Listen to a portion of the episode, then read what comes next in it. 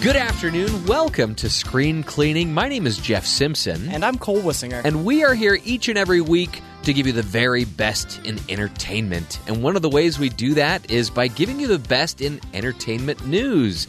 Cole, it, it, seems like it's been a bit of a slow week as far as news is concerned, right? Like there's nothing big or awardsy that, that came out that we need to talk about, right? Nah, that that everyone else would be talking about? Nah, I don't, okay. I don't think so. All right. Well, if if I'm missing something, you'll remind me later on the show. I'm sure. Right? I'll, I'll try to think of it. Okay. While, while we're talking. Well, one thing that we probably ought to mention is you know, there's a new James Bond movie that's coming out, and it's it's really weird because usually we see these James Bond movies coming out November around Thanksgiving time. That's right? kind of how they've established with Daniel Craig's Bond, right? And I, am it's probably due to a lot of the uh, onset injuries and and conflicts that they had with this latest one, which is why we're getting this one in uh, April. Yes. No time to die, right? There's no time. But the like one of the, the notable, yeah, there is no time to, to die. die. I just don't have time for that, Cole. I've got kids. I've got work. I, I, I can't make it happen.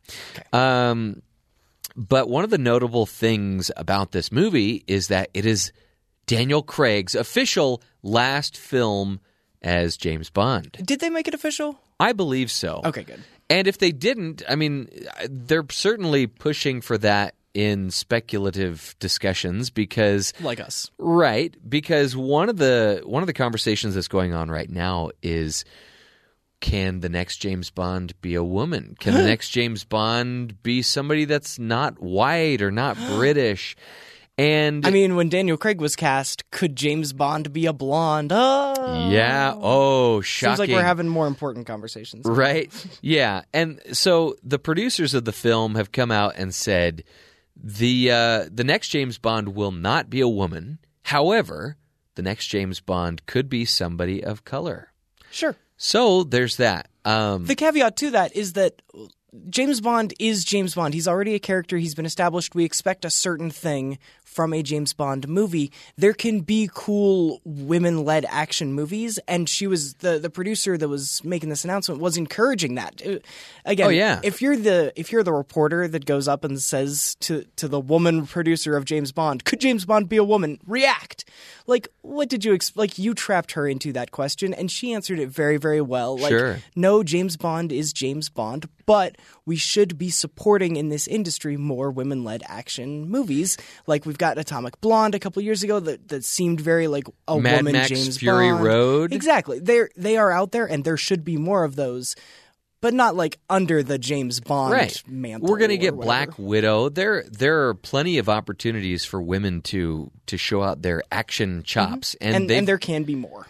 You know, it's no secret that I'm a huge fan of a show called Better Call Saul. Yes. Right? It's like Breaking Bad. In fact, it's a it's a spin-off of Breaking Bad, except with fewer drugs and less violence. So good things. And the it actually establishes characters that you come to care about and love. Which, and that you don't feel dirty rooting for. Right. You don't feel like you need to take a shower necessarily. Now, having said that, it's it's such a weird show because you're rooting for these characters to succeed when ultimately you know where they're going to end up. Because, as we all know, Better Call Saul is a prequel, and it talks about what, where did this, where did this sleazy lawyer Saul Goodman come from? Turns out he is just this guy Jimmy McGill who has always been in trouble and is trying to turn the tables on his life and you know be a quality member of society and give back to society first, but also to impress his brother, who is a lawyer as well and uh, just is constantly turning his nose up at his younger brother, who could do no good in his eyes. Now, I love Better Call Saul uh, just as much as the next guy, if not as much as you. Uh, that's all well and good, but what's the news about Better Call Saul? The news is week? well, the the premiere of Better Call Saul season five is out. Uh, it's February twenty third. Okay. Okay, so mark your calendars so it's coming for that. Out. But the news is that it got renewed for a sixth and final season. And remind all, me again how many seasons uh, Breaking Bad had? Well, Breaking Bad had five, but the fifth season was split in two, right. so basically six. And they've said all along with Better Call Saul that they never wanted to exceed the number of episodes that Breaking Bad had because it just seemed wrong, right? And when all is said and done, season six is going to have 13 episodes, which will put it one episode beyond what Breaking Bad did. So let's So count staying- El Camino as a Breaking Bad episode. They're and then they're even. Oh my goodness. Cole! Wow, thank you, thank you for that reminder. I'm here So- for the math. Right. But another couple of announcements to go along with that. In addition to all of the Breaking Bad favorites that are coming back for season five, like uh, Giancarlo Esposito, who was Gus Fring, and Jonathan Banks, who is Mike. You know, Esposito, who's also had an appearance in another one of my favorite TV shows, The that ma- Mandalorian. I wasn't going to Oh, spoil it. Sorry, I wasn't. I mean, I wasn't going to spoil it for you because you're the one in this room Payback. that hasn't actually seen the Mandalorian Payback. yet. You love to spoil things for me, Cole. That's true. Um, but anyway, there is also it's been confirmed that Dean Norris, who was Hank, Ah, uh, Bryan Cranston's brother-in-law, DEA guy. he will be in two episodes in season five. It is confirmed, as well as uh, um, Steve Gomez. I think is the character's name, but I, I can't think of the actor that portrays him offhand. But he will also be back. So some more fan favorites that will be returning. So now we're coming full circle. Right. I'm a little concerned though because I think we're starting to enter into some of that sleazy drug filled territory in this season. But I hope in my heart of hearts that they stick true to these characters that you love and care about and that they'll focus more on the drama and less on the violence and the drugs. Here's hope and Cole. Jeffrey's favorite program on television right now is Better Call Saul, but my favorite is is a little show called Jeopardy. Ooh. It's the best in Jeopardy news. Ta-da! Can we find excuses to play that on a regular basis, please? I did a couple weeks ago. Okay, good. Um, and this week, especially in Jeopardy news, the greatest of all time tournament has come to an end, maybe prematurely. Goat, right? Yeah, I think when Jeopardy starts using your uh, modern slang, it's when it's become officially dead. The kids, the kids can't use "goat" anymore when do adult-run social medias and Cole, Jeopardy and other things have you- kind of started using it. You haven't heard that just walking down the street. You haven't heard the young people saying, "Dude, your outfit is totally goat." No, Really? have Maybe you? it's not. Maybe it's not uh, referring to clothing. Maybe it's like a really cool movie that you saw. It was the That movie was so goat. well, no. No, it's not a thing. Sport things Okay. can be the goat. Anyway, I I time. interrupted. No, it's okay. I, I just I'm awed at your sort of out of touchness. Well, you're just not. in. You're just not goat like I am, it. Cole.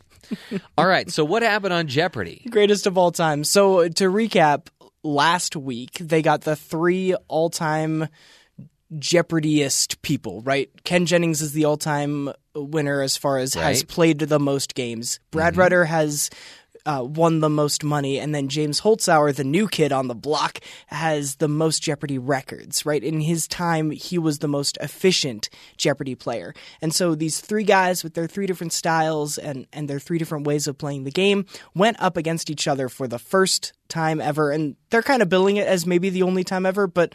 I hope not, and they will probably. This was If there this was got people interested in Jeopardy, and so there's no way it will be the only time ever. But it was so so fun. What they did is on Tuesday, Wednesday, and Thursday of last week, and then Tuesday of this week, they played back to back games of Jeopardy, so an hour long in prime time on ABC. And whoever won at the end of two games of Jeopardy got a little check mark next to their name, and the first contestant to three wins won as the greatest of all time and got a little trophy to go with it. And a million dollars, right? And a million bucks. I mean, yeah. There is to- that, Cole. these guys have won a bit of money before. Sure. The million bucks was side to the bragging rights among their peers. Or maybe they just enjoy a million bucks. But the the cool and the lead of it all is that it only took four games for Ken Jennings, graduate of BYU, of which we are both graduates of as well, That's right. To win the great. He won three games, and it only took four. James Holzhauer took home either last Wednesday or last Thursday, but then Ken on Tuesday of this week won. He won his third game, and he is the greatest of all time for now. Cole, I I'm so glad that you lumped us in with Ken Jennings uh, because yes, I think he learned something that we didn't at BYU. Well, we're both. Let me just say. Let me remind you that Uh, the three of us are Brigham Young University graduates, and between the three of us, we've won a million dollars. And 70 some odd games of Jeopardy. That's right. So I I'm happy that we can share in that accomplishment. yeah. Well, that's exciting. Was that about how you thought it would pan out? Oh no no no! So Ken and Brad had gone against each other in like the Battle of the Decades and a few Tournament of Champion kind of shticks like this before. They were on alongside an IBM Watson computer, and Brad Rutter consistently got the better of Ken Really? Until this tournament. And Brad had a real rough tournament. It, it's interesting to see how James's game affected the other two guys. He That's was a very aggressive bettor. He's a gambler for a living in Las Vegas. Leave it up to the gambler to upset the odds, He, right? I mean, he brought analytics. So uh, this is, I'm okay. I will, I will step away for just one moment. But the last kind of thing is analytics have made their way into baseball and into football and, and how people go for two point conversions or go for it on fourth down. Now, they've it's made way into basketball. How pretty much all the shots are just behind the three point line because they're the most efficient, or right down by the basket. And analytics have made their way into Jeopardy too, where if you are confident and you're smart, like all of these three fellows are, then you should be betting it all on every single daily double to maximize your potential winnings. I think that got into Brad's head because he got a lot of daily doubles, but he did not get them right oh no, a lot. And so he would he felt that pressure from the other two very smart contestants. He would bet it all and then he would lose it all on questions that really he probably should have known, but but I think he got inside his own head and it's a mental game Jeopardy is. man, there's so much at play here that I wouldn't have considered. Wow, look at you, Cole. and it was fun and I spent, you know, 4 hours over the past couple weeks watching Jeopardy. Well, I'm Like glad that always do, you. really. I'm glad that you had that time. I'm glad that I had some time in the theater last weekend to enjoy a film that is actually out on Amazon Prime today, Nice. and it's called Troop Zero. This is a film that I uh, got an advanced screener for, and I was excited to see it because not only did it have Oscar winners Viola Davis and Allison Janney in it, but it had my favorite comedian in it, an Emmy winner, Jim Gaffigan.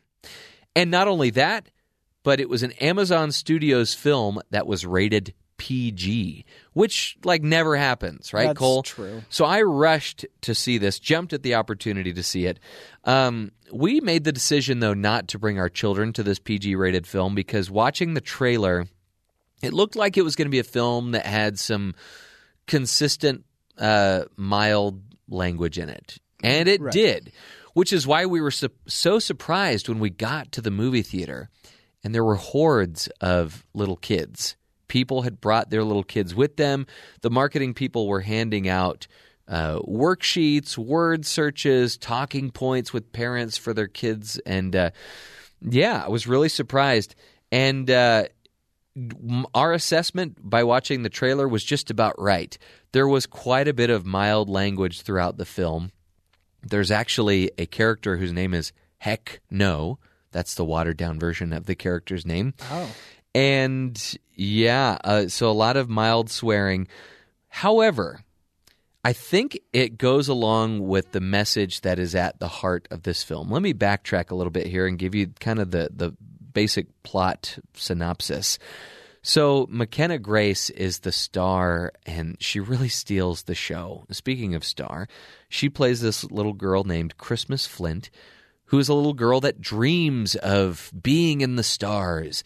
And in fact, uh, there's an opportunity that that comes up that's given to the Birdie Scouts, this Girl Scout troop that is very uppity and very snobby and exclusive.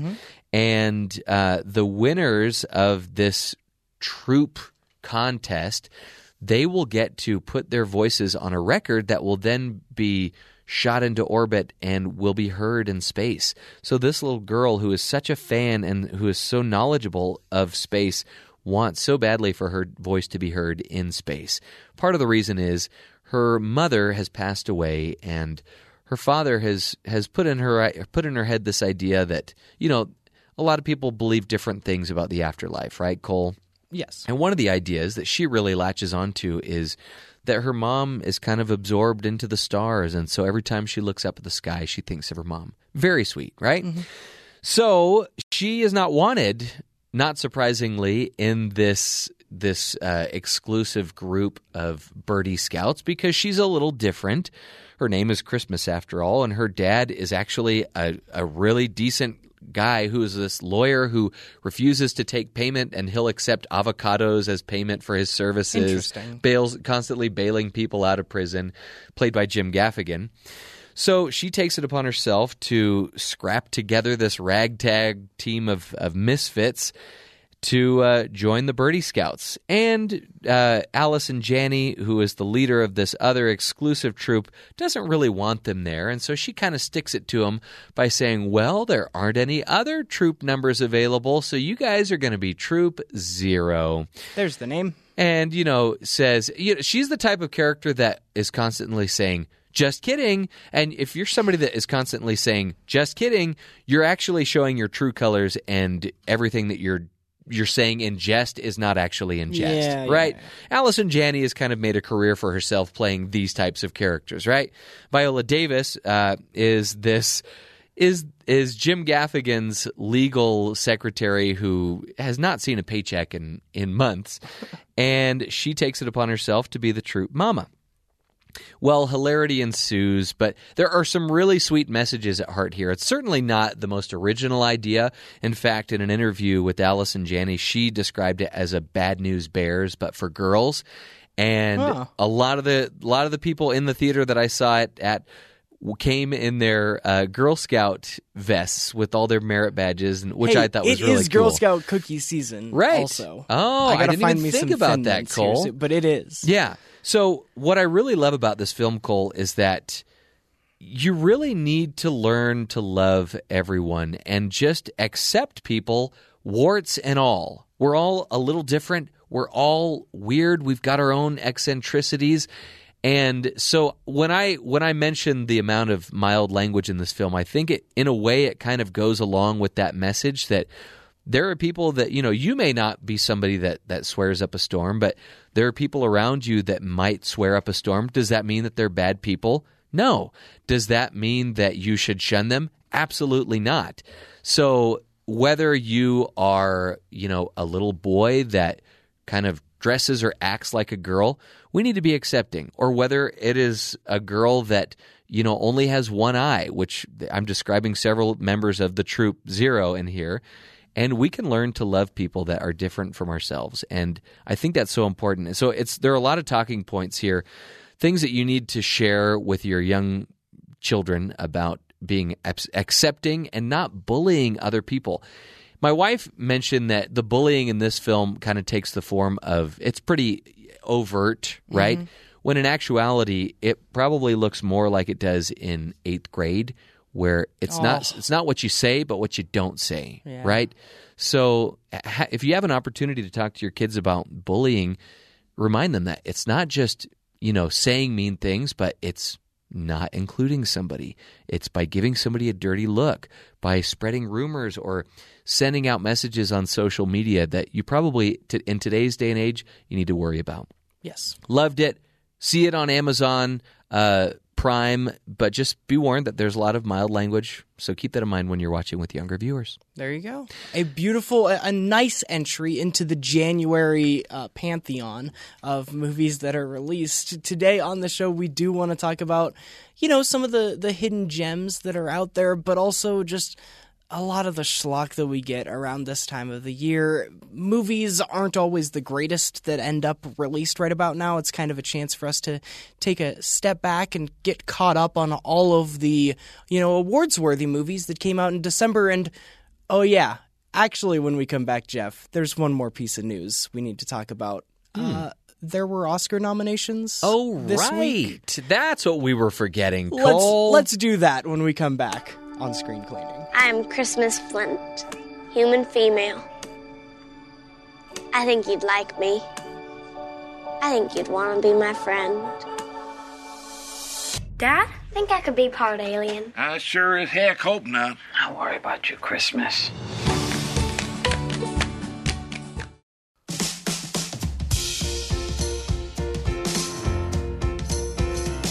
I can't let you. I can't let you. So I'm hearing Randy Newman, but I'm wondering why you're playing this song, Cole. This is Oscar nominated Randy Newman with his song from Toy Story 4. Oh, he had a song in that, huh? He did. I Interesting. can't let you throw yourself away. Well, that means a lot, Cole. Thank you. Oh, that, that's the name of the song. Okay, got it. Man, this guy is unstoppable with his constant. I guess maybe if he keeps making Pixar movies, he's going to keep getting nominated for Oscars, right? It's true. He has a few nominations under his belt, but Randy Newman is not only nominated for that original song, but also for the soundtrack for Marriage Story. Really? Yeah, I mentioned whenever I saw Marriage Story that I saw Randy Newman's name crop up in the credits. He got nominated, and this is only the second time that the same composer has been nominated in the original song category and for the score category. Can you guess who the other composer was? Oh, it's got to be John Williams. It's actually Randy Newman. Really? It's the second time he's done it. Last time was back in 98 when uh, his song from Babe 2, Pig in the City, called That'll Do Pig, Oh my was goodness. nominated for Best Original Song. And back then, the Oscars had two different kind of categories, Golden Globe style, where there was a score in a drama movie and then score in a comedy Really? whatever. He was nominated in both categories Pleasantville's score in the drama category and A Bug's Life's score in the comedy category. so he had three had nominations. that three year. nominations That's in 98 huge. and he has two this year and i got all of that information from a wonderful twitter guy that i follow around this time of the year at ben's oscar math Interesting. the Oscars for all of your weird Oscars knowledge or Oscars go to, or or if you want to make uh, better predictions than your friends when you go watch the Oscars on Oscars night, follow at Ben's Oscar Math. He has all of the math to lead to uh, good predictions for who's going to win and just other goofy trivia about the Oscars. Well, thank you at Ben's Oscars Math. We appreciate you. And it brings to mind the fact that there is somebody else that has multiple nominations. You know, I'm not talking about a director, I'm not talking about a writer, I'm talking about an actress who joins a very elite group, only the 12th performer to be nominated in two different categories. And we're talking, of course, ScarJo, Scarlett Johansson, nominated as a lead actress in Marriage Story, supporting actress in Jojo Rabbit. your two favorite films, movie of the year? Two films that were also nominated for Best Picture. Oh, So yeah, let- yeah, let's yeah. start with Best Let's Picture. start with Best Picture. So, Best Picture, we'll just do them in alphabetical order. Ford v Ferrari, which Well, we both saw. Alphabetically, we would start with 1917. Well, not exactly, because the way that they're doing it here, the N comes after M. But usually, when when the title of a movie starts with like the Number. number, Yeah, numbers it goes at the first. Mm-hmm. beginning. But they're doing it uh, uh, phonetically, I Who's guess. they? Yeah. Whose list are you looking at? Who is they indeed, Cole? uh, Ford v Ferrari. You and I both saw it, and you said this was of all these movies, this was one of your favorites, right? of I've seen so far. So I've got a few more to watch in the next month until Oscars actually air. The Irishman. I've not yet had a three and a half hour chunk of time to sit down and watch that. It's on Netflix. Jojo Rabbit. I've seen twice, and I think that's saying something. I've But yet to see it. A very divisive film, but I think you will really enjoy it, Cole. A very divisive film, and I'm not sure if you'll enjoy it. Comes next, next alphabetically, and it's Joker. Right. This is one of those films that really surprised everybody as far as just how many nominations it got. In fact, it has the most nominations of any of these nominated films. Last year, we saw something similar with the film Vice, where it had the most nominations and it only ended up walking away with Best Makeup. But that was a film that was also very divisive. So I'm predicting, Cole, that this film will walk away with two Oscars. Do you want to know which ones I think it'll win? Makeup, No.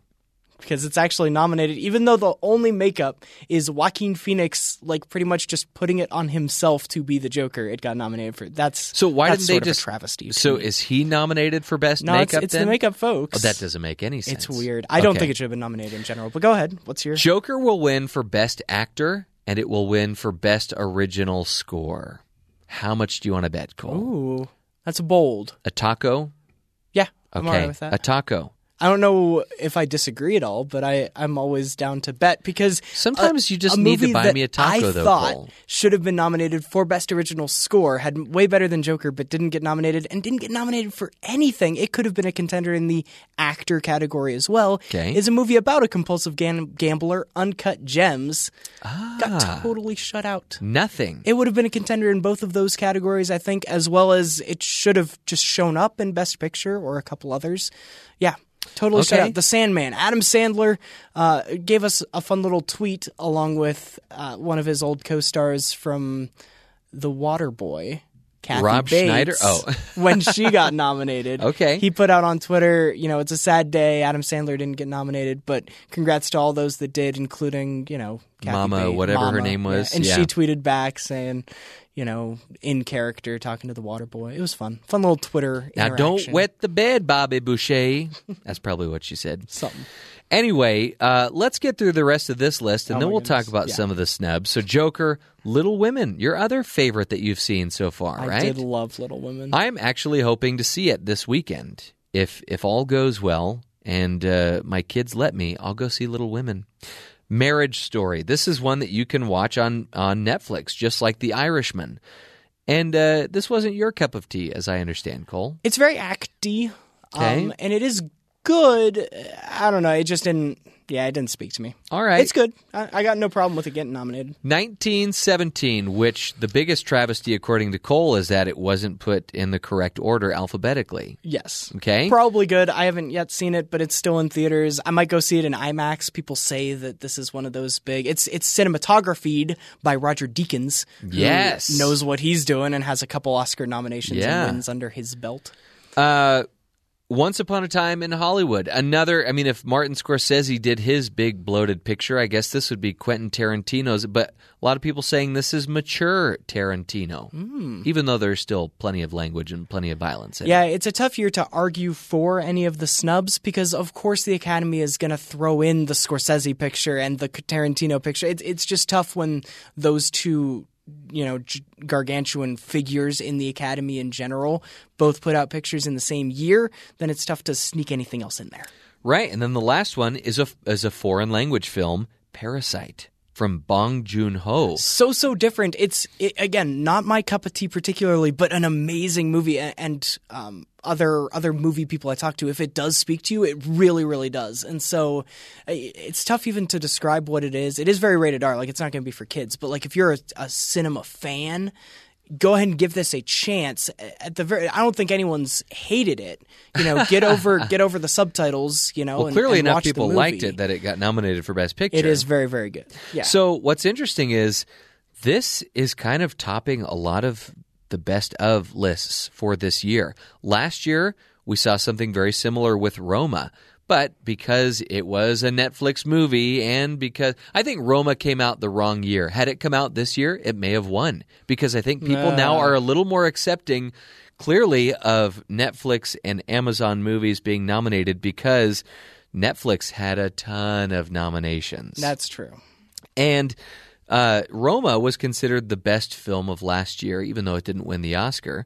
And Parasite is kind of being considered the best film of this year, even though because there is a foreign language film category or whatever it's called, uh, it probably won't win. Uh, Parasite was also the South Korea submission into the Best International Feature Film category. It is there alongside Pain and Glory, which has a Best Actor nomination also to its credit with Antonio Banderas. Uh, Puss in Les, Boots. Les Mis is the French submission that got nominated. Honeyland uh, appears from North Macedonia. It's also in the Best Documentary. It's a double dip in there too. And then Really? a movie called Corpus Christi from Poland is in Polish. All right. also nominated. Well, speaking of Best Actor, we've got Antonio Banderas, we've got Leonardo DiCaprio from Once Upon a Time in Hollywood, Adam Driver from Marriage Story. So he's had quite the year with an Oscar nomination and the culminating Star Wars film, Kylo Ren. Joaquin Phoenix, no surprise there with Joker. And the one that was kind of a dark horse, Jonathan Pryce, The Two Popes. Did you see that film, Cole? I have, and it's on Netflix. It's just a very slow, uh, similar to Marriage Story, just two people with different views kind of arguing. Only instead of a story about two people getting divorced, it's a story about Coming together. two popes coming together. Yeah. And something notable here not only was Jonathan Pryce kind of the dark horse choice, edging out other people like Christian Bale, whom we would have loved to have seen get nominated for his amazing performance in Ford versus Ferrari. Also, Adam Sandler in Uncut Gems, another comedy actor that had a chance, I think, was Eddie Murphy in the Netflix film Dolomite is My Name. Right. But here's what's notable about this Jonathan Pryce, who's in his 70s, has never been nominated for an Academy Award. Can you believe that? He's kind of a mainstay for directors like Terry Gilliam.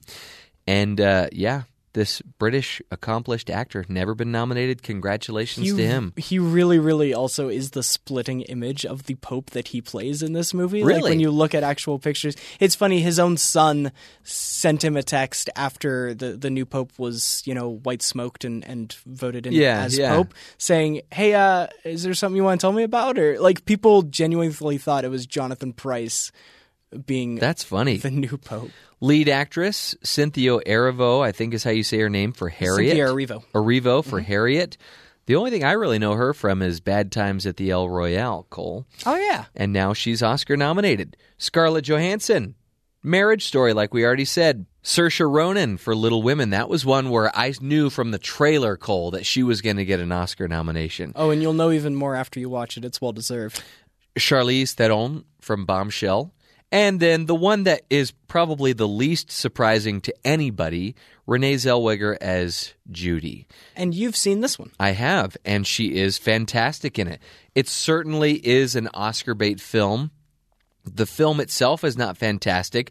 It's clearly just a vehicle for Renee Zellweger, and And she certainly- drives it. Certainly deserved, and she could very well win. I'm just going to say she could very well win that Oscar. Biopics do that sometimes. Uh, I'll tell you, watching Little Women, I really did enjoy it, and, and I loved Saoirse Ronan's performance. Let's go over to Best Supporting Actress because Scarlett Johansson's name shows up again, as we've mentioned, for Jojo Rabbit. Florence Pugh gets a nomination for Amy in Little Women. If you know the story of Little Women, she's She kind of has a new. other gal. This is kind of a new career for her. She oh, hasn't been around forever. Midsummer earlier this year. Not not everyone's cup of tea, but Sure. she's something in that one as well. Heck, Laura Dern gets nominated in Marriage Story.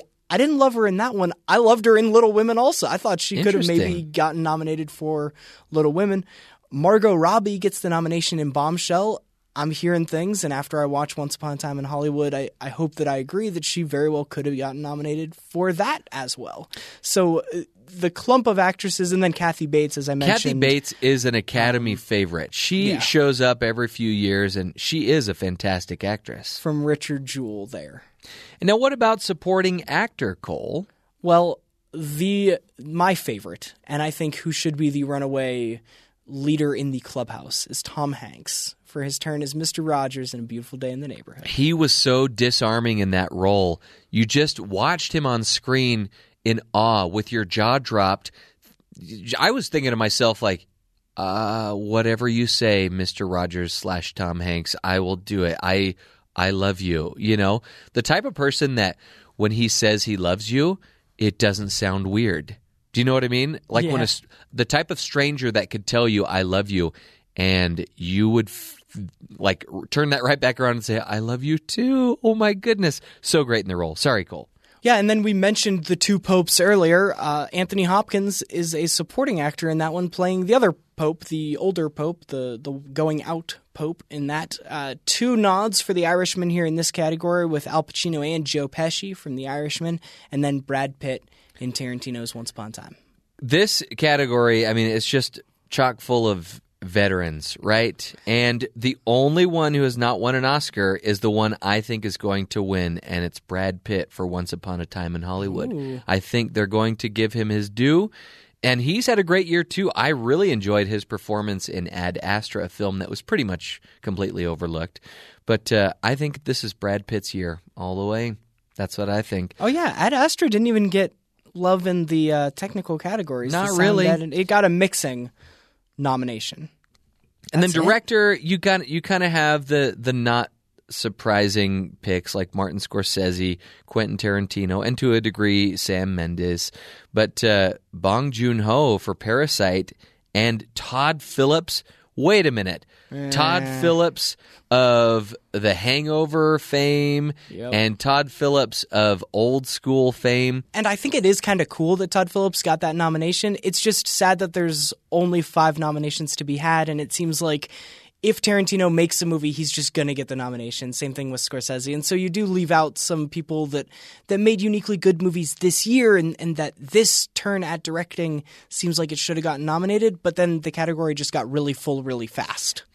Well, Cole, anybody that you feel we we talked a little bit about it, but anybody else that you feel was snubbed or any other film that you feel was snubbed? I'm looking at the best animated feature and uh, this is I think the first time since like 2014 where there's no Walt Disney Studios animated film, no Frozen 2.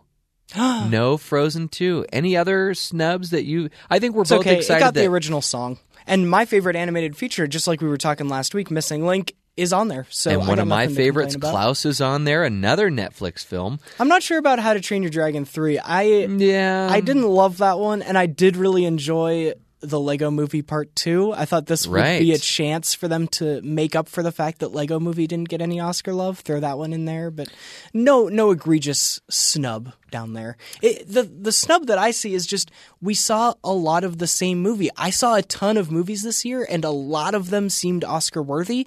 But you talk about Joker getting eleven nominations. You had. The Irishman, 1917, and Once Upon a Time all got 10. Yeah. We could have we could have highlighted some of the other lesser known or indie fare.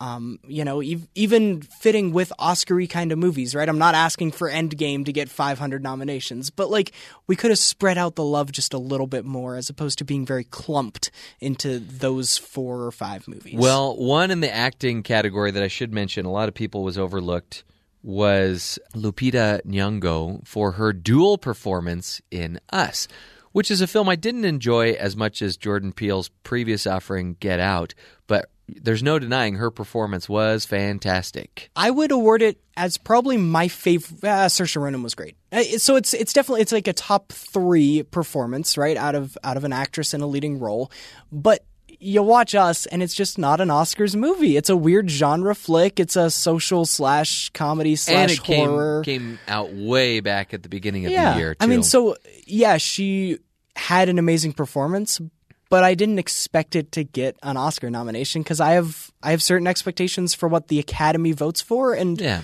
her performance just wasn't it. It was fantastic. I loved it. It's not an Oscars thing. That's okay. Well, Cole, speaking of films that come out way early in the year, are those the types of films that can win Oscars? Are there are there any types of films that come out early on in the year that are even worth seeing? Nope. That's something that well, Cole, don't give it all away. Oh, sorry. We're going to talk about it. And we may surprise you when we return here on Screen Cleaning.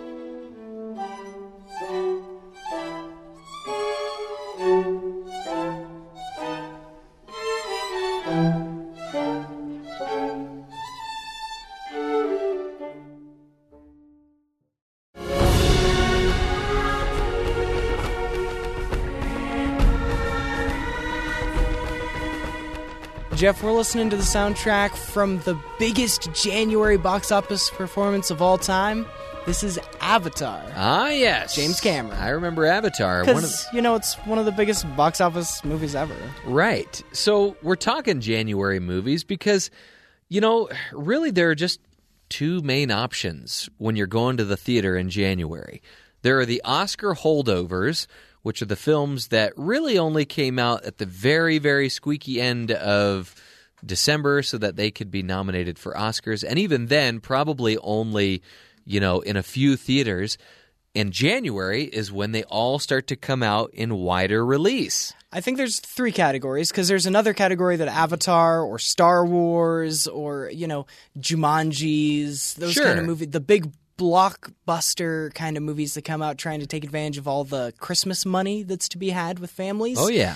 Um, those are the that are still just dominating theaters through January, and then there's the movies that actually come out in January. Right. And And, I well, let's just let's just say that there is a a term that has been coined for these types of movies or these types of months, I should say, they're called dump months. Yes. And these are the months of January and February, and even to a certain extent, August and September. But we're going to focus on January releases. Because it's kind of the uh, August and September because it's the end of summer too, right? And the movie calendar has gotten fuller and fuller over the years. Um, now even the end of summer has a decent amount of movies coming out. You know, even Labor Day weekend last year had one of the biggest Labor Days of all time because that's normally not a traditional, powerful, you know, weekend at the box office. But January, still pretty weak. Right, right.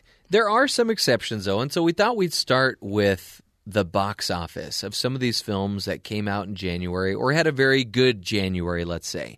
But I, I did some digging, Cole, and it looks like the highest grossing film in its opening weekend in January was 2014's Ride Along with Kevin Hart and Ice Cube. It made $41.5 million, which, you know, compared to some of the other movies that come out throughout the rest of the year, doesn't seem huge.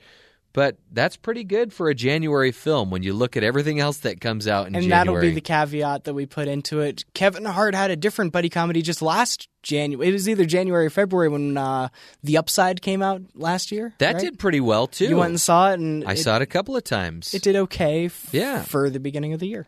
Now, as far as the highest grossing weekend ever in January, not for a movie that came out in January, that goes to 2015's Star Wars The Force Awakens, which in its third weekend made $90.2 million in January. I was probably twenty or thirty of those dollars.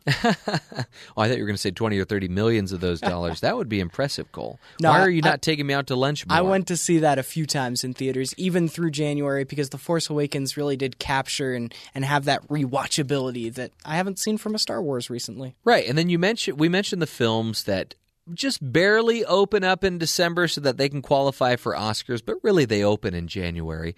One of those films that should be noted comes in just under The Force Awakens at $89 million.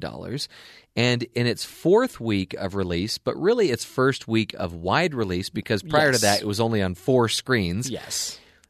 Uh, 2014's American Sniper Yeah. made $89 million, which is huge for an R rated film, Cole. and it was nominated because right around this time in January it had the Oscar nominations come out and it was nominated for best picture and and it hit that wide release and people went to see it and I was 10 of those dollars too. Wow.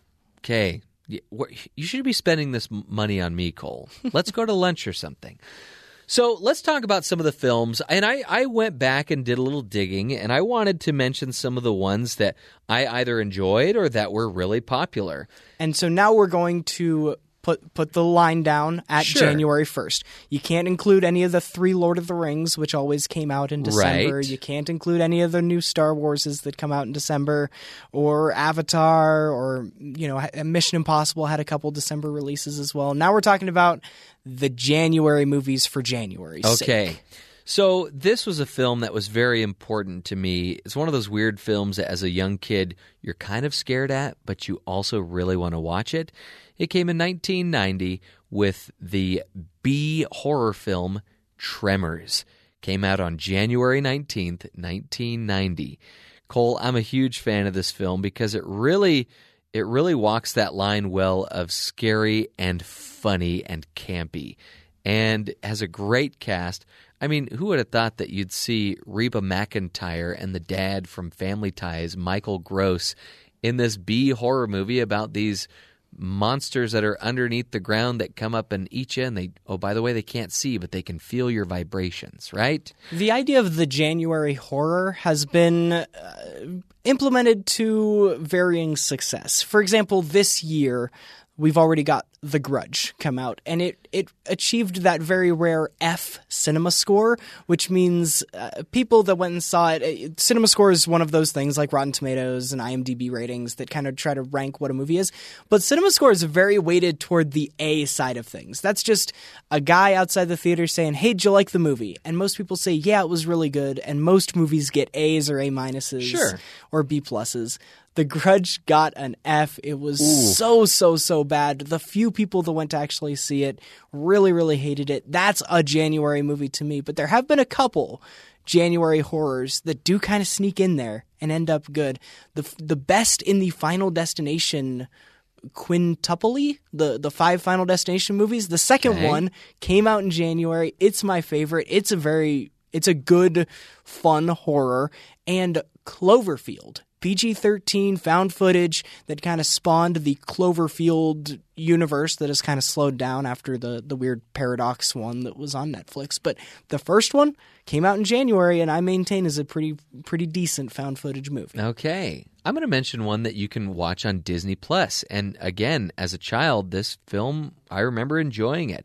January 18th, 1991, White Fang with Ethan Hawke and a White Fang. So it's one that you should check out. I'm considering watching it tonight with my kids. In 1999, when I was in high school, there was a very popular film called She's All That that came out on January 29th. So that was a film that kind of defied the odds, right, Cole? And I don't know, did we ever decide? You ended up going back and watching that, right? she's all that was uh, rachel Rachael Leigh Cook, Lee Freddie Cook. Prinze Yeah, Jr., Freddie Prinze Jr. Paul Walker, i did go see that uh, Usher was in it. Yeah, that was during our uh, romantic comedies. So almost a year ago, I watched that. It was in February, around around Valentine's And time. speaking of romantic comedies, if you want to hear what we had to say about romantic comedies, you got to look up that show on our podcast. You can look it up on our archive on byuradio.org.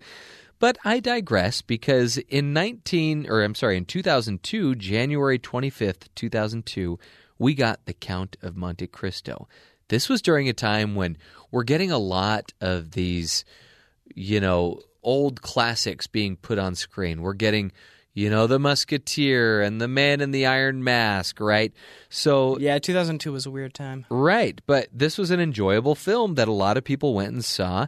And even though it really strays, from what I've heard, strays way far away from the source material, there's no denying that Jim Caviezel and Louis, Luis Guzman and Guy Pearce, they were enjoyable in this movie. And it's just a fun time. Talk about putting yourself like back into a, a different time. There was a time when a Green Hornet revival, right?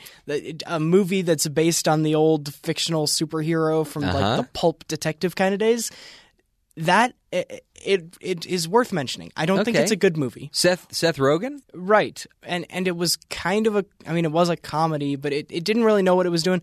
The Green Hornet deserves mention because hmm. as you look down through the the highest grossing movie in the month of January in the past 20 years, it is always just one of those December holdovers except for 2011 when maybe just nothing really exciting came out at the end of 2010, but The Green Hornet was the highest grossing movie in the month of January in 2011, as opposed to all of those other years where the January movies get overlooked. The Green Hornet was a January movie that made a lot of money because apparently all of those old people wanted to see the Green Hornet on screen again and had to have been disappointed. It wasn't great. I saw it on television, I think. Um, Jeff, have you seen the Green Hornet? I have not. Right. I have not. But I have seen this next film that will make you groan a little bit, but maybe it's because you haven't seen it and appreciated the total surprise that came on January 16th, 2009 Is this with Paul Paul Blart Blart Mall Mall Cop? Cop. This is a film That seems like a January movie to me. but you know what? It did extremely well. It was made for let's see here, twenty six million, made one hundred eighty three million dollars.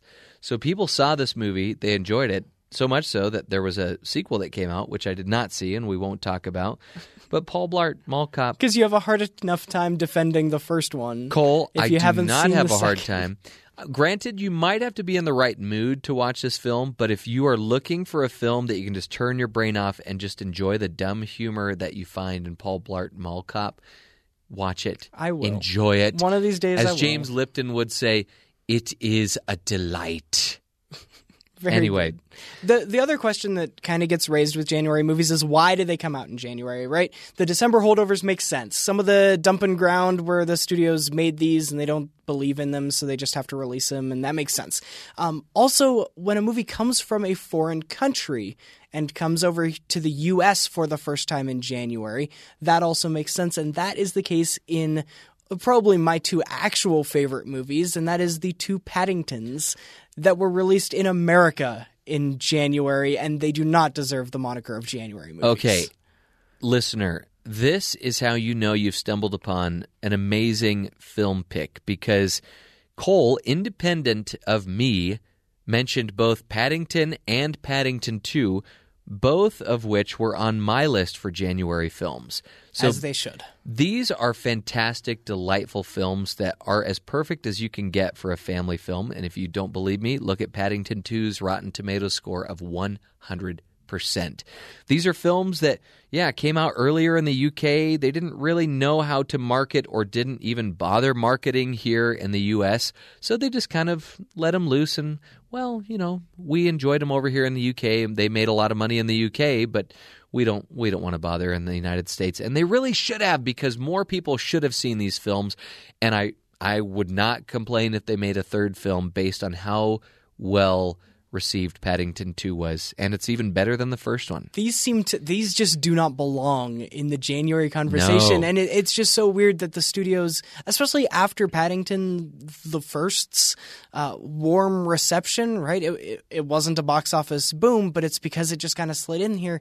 After it was so well received by critics, it seemed like when there was a second one, the studios should have done something to get North American audiences excited for Paddington 2 and they just didn't again and they just let it show up in January and no one saw it in theaters and you should. You just go find it wherever you can and watch these beautiful movies. Another type of movie that would come out in January is, you know, what if you do what if you make the marketing choice to put a movie out in January because you know that people if you put out a good movie, people are going to pay it and there's virtually no competition. Yeah, or sometimes it was a movie where they didn't have a lot of confidence in it the first time, but then they'll try to replicate that success again. In 2017, M. Night Shyamalan made what people thought was just going to be another middle of the road January horror that comes out every so often.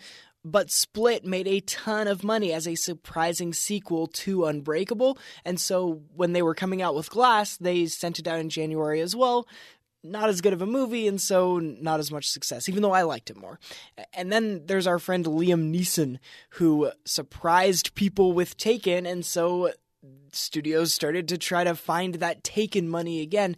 Got to the point where he kind of started to own january the same way will smith would own independence day Not sure he want, you know, that you should be proud of that. It's a lesser- moniker, the King of January, yeah, but but the grey coming out also like it's I actually enjoyed The Grey. taken with wolves Cole, did you know that these films came out in January as well? go ahead rapid fire me Doctor Strangelove or How I Learned to Stop Worrying and Love the Bomb.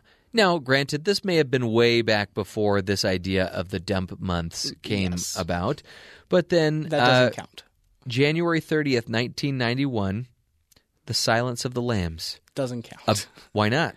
It was a Best Picture winner. Right, but before uh, we've got to like we've got to put a, a line somewhere that our current calendar of movies kind of was established somewhere in the mid to late '90s, where studios got the idea of when to release what. Um, However- and before that, if it was a January movie, maybe it was good. But however, that is the earliest uh, Best Picture winner in terms of its release date, earliest in the calendar year. That's fair. All right, So there is that, Cole. it's worth saying. And then uh, this is a little bit of a cheat, but January 23rd uh, at Sundance, Get Out was released, and then it came out in February. Oh, yeah. Also, a thing to do in January once you've caught up on all of last year's best pictures. That's when Sundance happens here in Utah. You can go up and check out because there are quite a few that premiere there.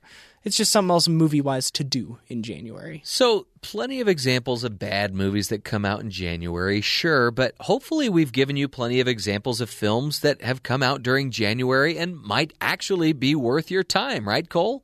Yes.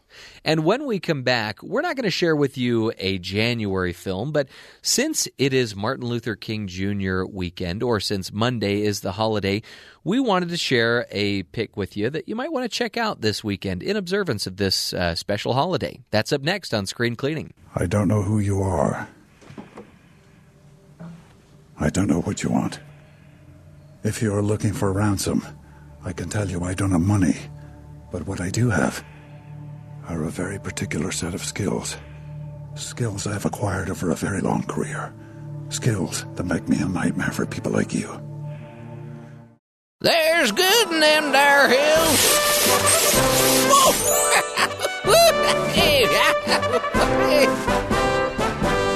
As we do with each and every episode of Screen Cleaning, we do a little panning for good, which means we dig a little deeper to find that nuggety goodness of cinematic uh, greatness. Yeah, That the the movies that other people just aren't talking about right now. But as, as we talk about January movies, there's there's also a holiday here in January, and it's Martin Luther King Jr. Day, and it's coming up this weekend. Right. And this is a film that certainly people talked about when it came out. It was nominated for Best Picture. In the same year that American Sniper was. But right, I think it was it was just as talked about for all of the snubs, all of the Oscar snubs, right? And it's a film that we want to highlight here again today because it is one of the better biopic films that I have seen. And really, what I like about this film, Selma, which does highlight this chapter in Martin Luther King Jr.'s life, um, is that it doesn't paint him as an absolute saint uh, anybody I, nowadays it seems like everybody's got some skeletons in their closets and I, certainly there are things that i'm sure martin luther king jr would not be proud of in his life and they spend some time with that in the film however it doesn't change the fact that this man and really anybody uh, that accomplishes great things accomplished something amazing, and the impact is still felt today. And we're still learning, and we're still learning to accept. And there is certainly a long way to go, but I, I can appreciate the fact that this film doesn't sugarcoat things and it doesn't portray him to be this uh, can do no wrong absolute saint. But you know what? He had some obstacles. He overcame a lot of them and it's important to revisit films like this because the people at the heart of these films, and in this case, Martin Luther King Jr., have had such a tremendous impact that we need to talk about with our with each other and with our kids, so that they can know how we should act going forward. Turns Right, out Cole? real people are complicated. They Right. aren't just made for the screen to to serve the plot or whatever. And when you try to portray a real person in a real light, it can come out complicated, and that's okay. Not every movie has to have a perfect structure or have to has to have a perfect hero's arc. Movies can serve all kinds of different purposes. And so if you're looking for something else to watch this January, we do recommend Selma to to do something different that you might not get from any other movie. Well, we hope it's a, a fabulous long weekend for you and that uh, you can do something with your families to talk about Martin Luther King Jr., but also that you might have some time to go to the movies. Why not? Right, Cole? That's that's what we do. I'll be at the movies. Oh, good. There are a lot of dump movies out there, but there are a lot of good ones too. And with the little help that we've provided today, hopefully, you can find the one that'll tickle your fancy. Until next week, I'm Jeff Simpson. And I'm Cole Wissinger. And this is Screen Cleaning.